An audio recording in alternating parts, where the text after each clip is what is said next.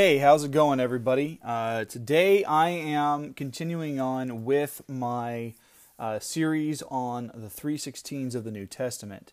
Now, before I get into any of it, uh, I just want to let you guys know that if you are listening from the Anchor app or if you're listening from anchor.fm slash quarantined Christian, uh, there is a button there that you should be able to click on record a quick audio message and it goes directly to me. So if you ever have any questions or uh, comments about the content that I'm recording and posting on my podcast, or if you have prayer requests, I would love to hear that uh, that information from you. I'd love to hear the content of, of your comments or your questions uh, to respond to them. I'd also love to pray with you if you have a prayer request.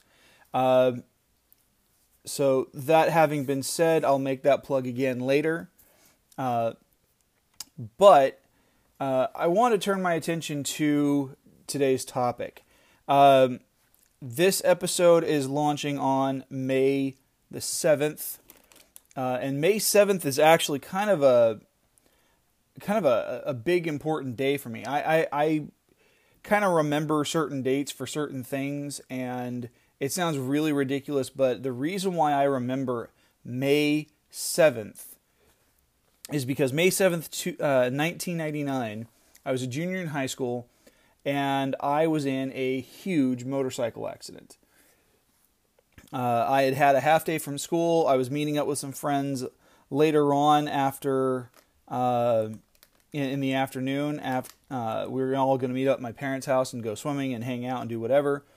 Uh, but my brother still had a full day of school ahead of him, so I went to his campus to go visit him real, real briefly. It was a small school, uh, and people knew me there, so I was able to get on campus just fine. My brother was actually coaching some of the younger kids uh, in uh, a like an elementary grade track meet, and I went to go visit him, see how he was doing. My brother's actually a really fantastic coach. Um, even at a young age, he was a good coach. So when it comes to what he does now as a personal trainer, a coach, a, a referee, uh, he is really good at what he does.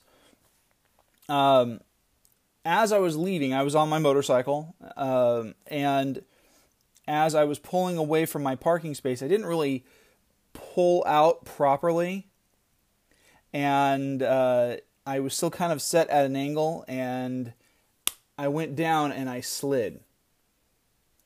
Now, that wasn't even the worst part. The worst part was I wasn't wearing the proper protection uh, for riding a motorcycle. I had my helmet on, so I was very thankful that I, I was following that law. But there are no laws regarding the kind of protective gear that you need to wear while riding a motorcycle. Uh, different types of gear are, you know, it's it's kind of required based on what you're doing, but there's no law saying you have to wear, you know, protective jackets or protective pants or boots or anything like that. I was wearing a t-shirt, shorts, and sneakers, and when I went down, I slid across the gravel and landed myself in the hospital with second-degree road burns. Now, the the injuries from that are for the most part pretty healed up. I have like a little bit of scar tissue uh, on my right elbow the funny part about this was it happened exactly one week to the day before my junior prom. Still went to prom. I had, you know, I was a teenager with priorities. But the consequence of me not wearing the proper protection was severe. And it put me in the hospital. And that kind of ties into what we're doing today with uh, our 316 Today's 316 is Romans 316. As I said before, I'm going in canonical order. So the last episode was Acts chap, chapter 3 verse 16. Today we're at Romans 316. Uh, and I'm, I'm going to be covering the topic that a lot of pastors and, and churches have a tendency of avoiding at the risk of becoming socially unpopular. Uh, today we're talking about the dreaded S word, sin. S I N. And sin is actually a very real thing. I have mentioned this before. Uh, it exists within each and every human being on the planet that ever was, ever is, and ever will be until such time as Christ returns. Now, today, as I discuss the passage uh, for that for our focus today, uh, I'm going to be dis- discussing what sin is, what it isn't, and the contextual background for this passage. So, here's what our verse says Destruction and misery always follow them. That's it. Now, of course, I hate taking a verse out of context. And if you read it just by itself, it can easily be misconstrued. Uh, that pronoun of them could be used to describe something else entirely. Really, what it's talking about is something that happens earlier in the verse or in this passage. So, uh, Romans 3:16 is like many passages of these verses. Uh, uh, the they're part of a larger section that actually be and this one actually begins in verse 9 so 3 verse 9 the content of this section of Paul's letter details out what sin is, in whom it's found, and the effects that it brings out. Uh, he uh, he expands further. Paul is writing to the Christian church that was established in the city of Rome, which was the core of the Roman Empire. So here's some important background. The Roman church has an incredibly diverse congregation, half of which are Romans from all over the empire, though mostly from the city itself. And its other half is Jewish. Now, the church was formed before the emperor kicked all of the Jews out of Rome and sent them packing for parts unknown. Uh, many of those Jews returned to Jerusalem where they reconnected with their cultural roots. And when Jews were allowed to return to Rome several years later, uh, many of them returned to the church that they were a part of, and they came back with this heightened sense of Jewish belief, and they began telling the Roman Christians that not only ha- did they have to abide by Christ's teachings, but they also had to abide by the Jewish law or the Torah.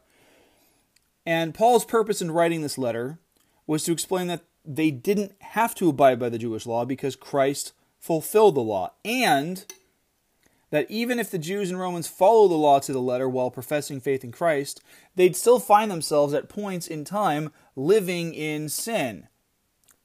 So, what was the point? The point that Paul wanted to get across to his readers uh, was that the law had a purpose for a time and that Christ gave his followers a purpose for all time. That's the big split there. He says it doesn't matter if one is a Gentile, non Jewish person, uh, who doesn't follow the Torah, or a Jew who does. Everyone is capable and filled with sin. And that's where our passage comes into play. Paul pointed out exactly how far sin is spread and how long the effect lasts. He says that nobody is righteous. Nobody. I spent three years of my life in seminary. And I know a couple of pastors in my time who are not righteous. So just because a person becomes a minister does not make them righteous. Paul even says that in general, people have stopped seeking after God and have turned away from Him, which makes them useless.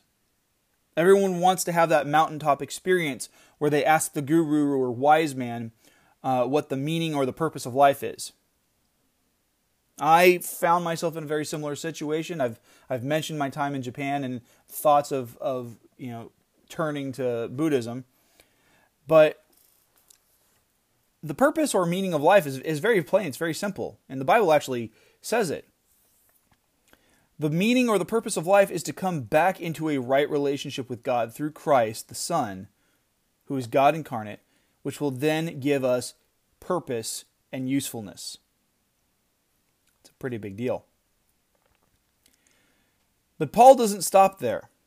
He describes the effect that sin has on people. Aside from the uselessness, he describes them as having foul talk, commenting it's like the stench from an open grave. He says that cursing and bitterness come from their mouths, like venom from a poisonous snake. They're eager to kill and they don't know where to find peace. The last description about the murdering and the lack of peace actually bookends uh, today's verse, uh, where it says, Destruction and misery always follow them. Sin is real. Sin is palpable. Its effects are tangible. Most people, especially the ones who adamantly think that they are good people, don't want to hear about sin. When, it, when a pastor talks about sin in a sermon, it's a lesson in accountability. People don't like hearing that they have crossed a line with God. All they want to hear is that Jesus is about love and peace and harmony, that he forgives their sins. Okay, good. But if all you want is that love, peace, and harmony, go hit up Woodstock because that's some new age hippie nonsense. Jesus wasn't above calling people out on their sin. He was blunt about it. He never danced around the subject. He approached the issue with grace and truth, like he did with the woman at the well in John chapter 4. He hit her with the truth. He acknowledged the fact that she was promiscuous, that she was not living uh, a, a righteous life. She was living in sin, uh, bouncing from one relationship to the next. That you know she was living with a man who wasn't her husband. The reason why she went to the well alone was because she was a pariah. She was she had been cast out of society. For for all intents and purposes, she was essentially a a uh, a prostitute. No one wanted to be around her. The fact that he was a man, a Jewish man, speaking with a Samaritan woman who was known as a prostitute, was a big taboo in those times.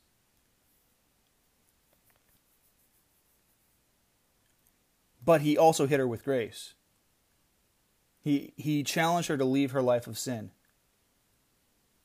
And she did, as far as we know. But there was at least one time where he took sin so personally it drove him to anger and violence. Case in point, when Jesus entered the temple in Jerusalem, he made a whip and he drives out the money changers from the temple courts. He chased them out. He violently, aggressively chased them out with a whip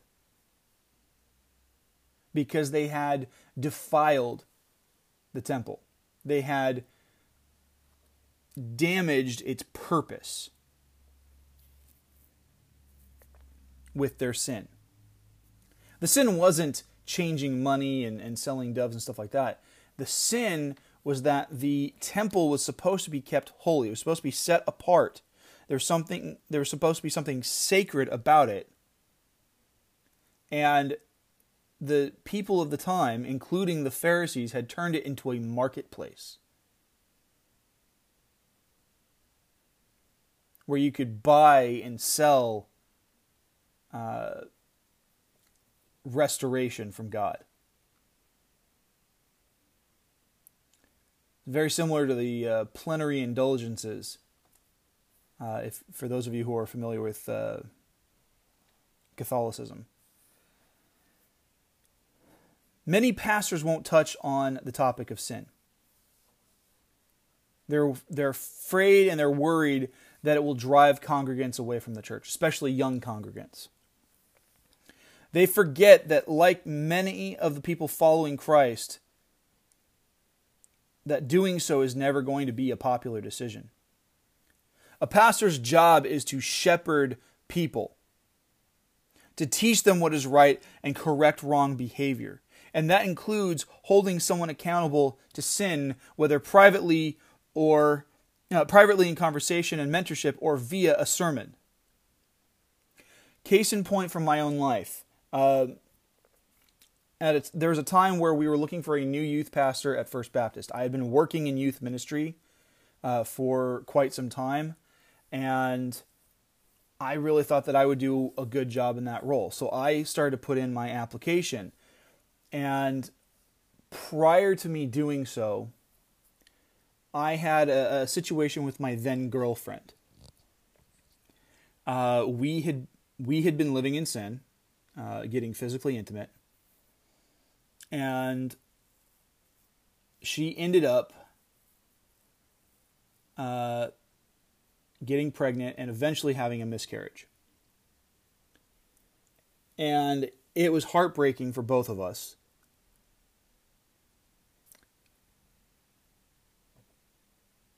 And I told one of my mentors uh, at at First Baptist because I needed to share it with somebody. When the when one of the pastors at the church asked if there was any reason why I should not be considered for the job, he went to he went to my mentor because this mentor knew me. And that was the thing that kept me from getting the job. And I while I was upset, I understood that I needed to be held accountable. If I hadn't been as mature in my in my faith as I ha- as I was at that time, I really would have taken it personally. And now, even even now, ten years later, looking back at it, they did the right thing for me because it wasn't I wasn't ready for it.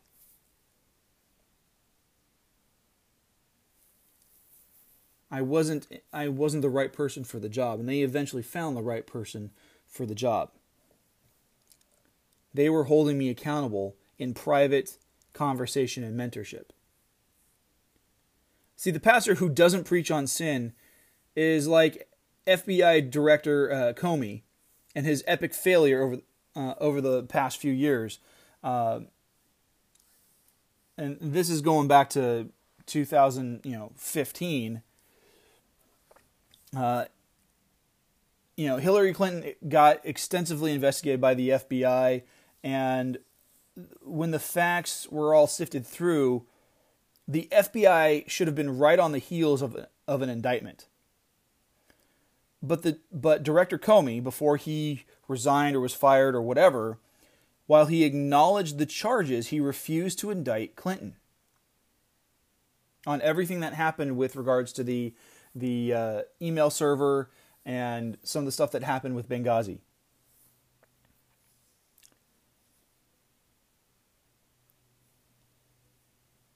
Now, this isn't meant to be a political jibe. I'm, I'm simply using it as a word picture for this for this episode. Hillary Clinton was extensively investigated. She was facing nearly 100 counts of criminal wrongdoing, and the law enforcement of the FBI should should have done something about it, but they didn't. And I could easily go on a political rant here and reference what's already become uh, infuriating public knowledge. But I'm not going to do that. What I will do is simply state that we have a woman who's been caught violating and missing the mark of the highest standards of our nation as a public figure, and the person who should be holding her accountable is refusing to do so. That is like the pastor who doesn't preach about sin. So the question we have to ask ourselves now is what is sin? So the, the word for sin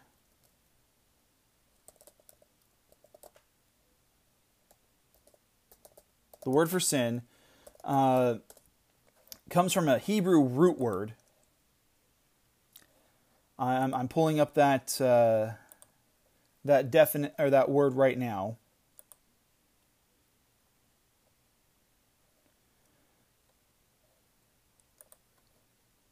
Is kata. It's a Hebrew word, kata. Uh, would, in English, it's spelled K H A T A.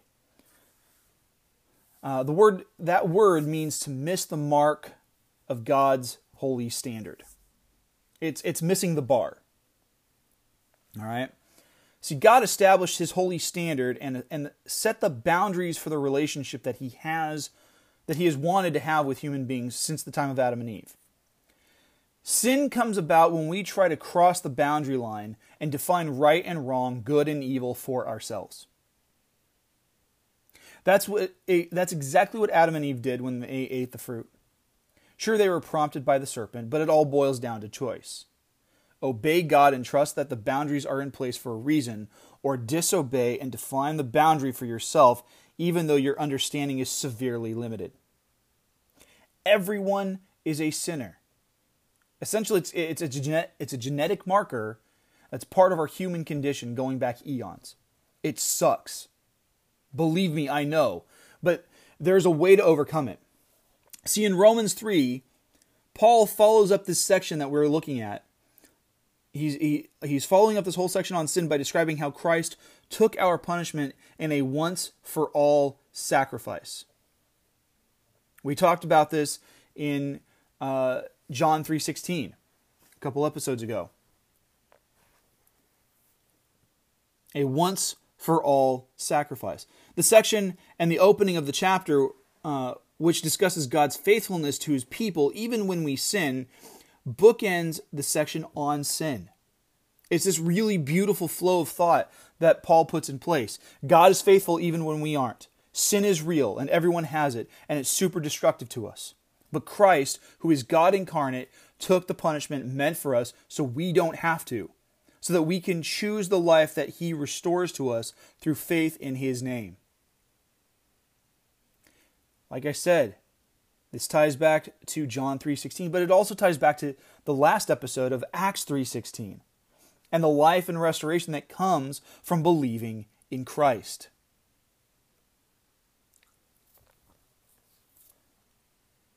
I'll admit that I struggle with this. I struggle with sin. Various ways it has changed, it has morphed, it has adapted over the years to because if anything, the devil wants to get a foothold in my life as much as possible.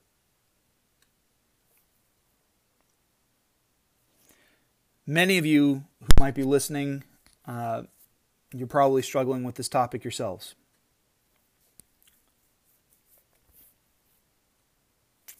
Please know that I am praying for you.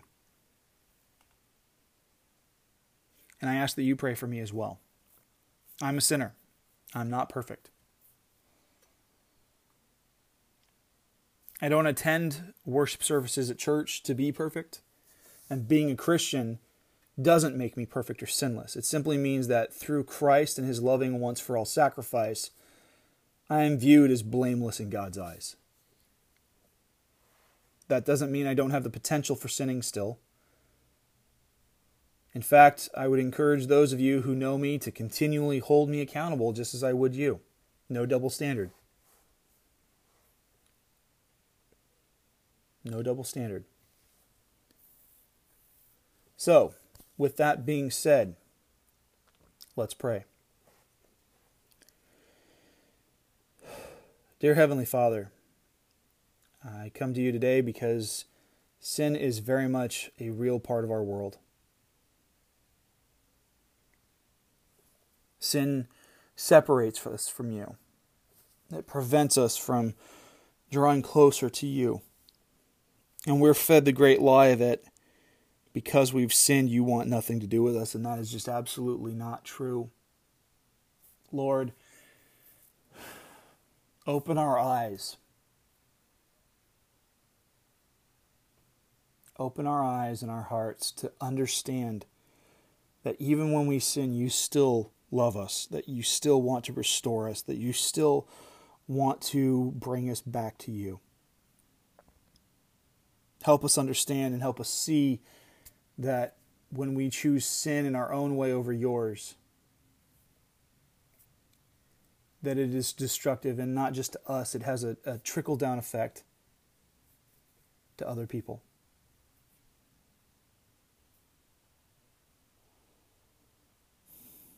Lord, for those who are listening to this episode, I just I pray for your work in their lives that your Holy Spirit will just convict them of what is going on in their lives, and that they will turn away from whatever sinful behavior it is that they're dealing with, and they will draw closer to you. Lord, we lift up this chaotic time, this time of uncertainty. Give us a bold spirit as we face it day to day. Thank you for all you give us. We pray all these things to you. Amen. Hey, if you are uh, in need of prayer or if you have questions or comments, by all means, please send me a uh, an audio message. If you're listening on the Anchor app or anchor.fm slash quarantine Christian, by all means, there is a uh, button there that says that uh, it, says message. You can send me an audio message with your questions, your comments, or your prayer requests. I'd love to respond to those comments. Uh, I'd also love to pray for you. So, with that being said, have a great day.